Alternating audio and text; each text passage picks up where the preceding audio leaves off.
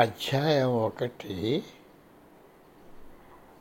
Part A భగవష్ భవిష్యత్తును సూచించే ఒక కళ. ఒక చిన్న సరస్సు సమీపంలో దేవదారు వృక్షాలతో నిండి ఉన్న చెట్ల మధ్యనున్న ఒక రాజులో నేను నిల్చుని ఉన్నాను. అది విస్కాన్సిన్ నగర సమీపంలో ఉన్నట్టు గ్రహించాను. ఆ సెమినార్లో పాల్గొనడానికి వచ్చిన ముప్పై మంది వ్యక్తుల్లో నేను ఎవరిని గుర్తించలేదు. ప్రతి ఒక్కరూ కూడా ప్రసంగించే వ్యక్తి గురించి ఆతురతతో ఎదురు చూస్తున్నారు. వెనుకగా కూర్చొని జరిగిన సంఘటన తర్వాత ఏమవుతుందో ఉత్సుకతో ఎదురు చూస్తున్నాను. అక్కడితో ఆ కళ కరిగిపోయింది.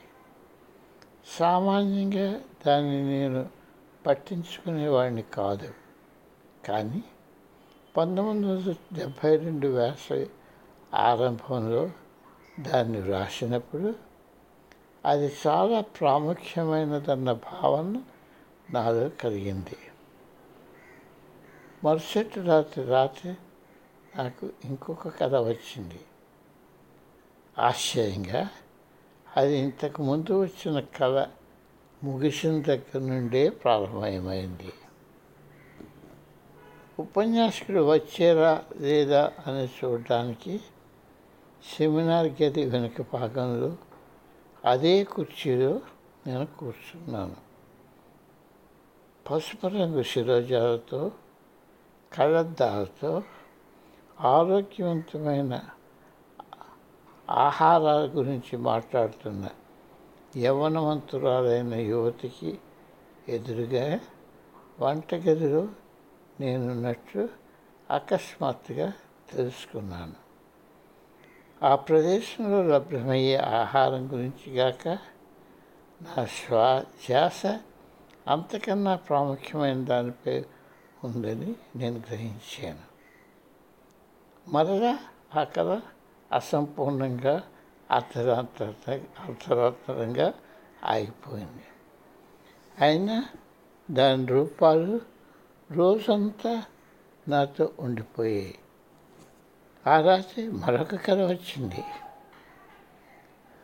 ఒక క్షణం సుపరిచితమైన ఆ దేవదారు రాజ్య స్థలంలో నేనున్నాను. అప్పుడు కటిక చీకట్లోనికి నేను నెట్టబడ్డాను.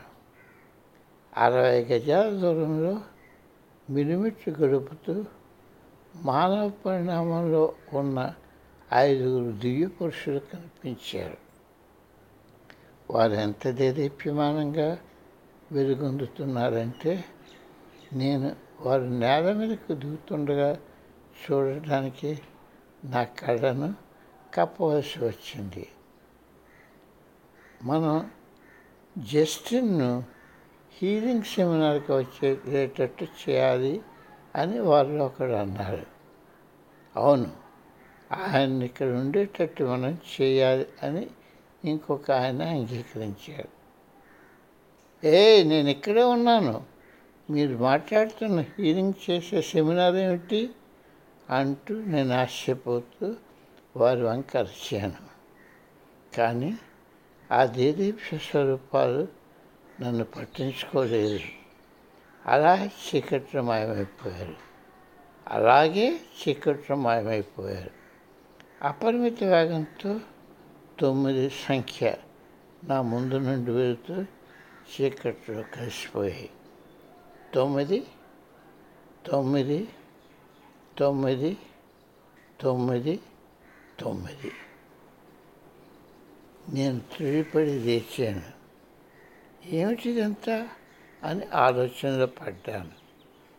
బహుశా ఆ రొట్టె తినకుండా ఉండవలసింది. ఆ రోజులో నేను కనే కళలను డైరీలో రాస్తుండేవాడిని. అందుచేత ఓ క్రమంలో వచ్చిన ఆ మూడు కళ వివరాలు, దేవదూతలు ఏమిటన్నారో నాలో నవ్వుకుంటూ రాసుకున్నాను. వెను వెంటనే ఆ కళ గురించి మర్చిపోయాను.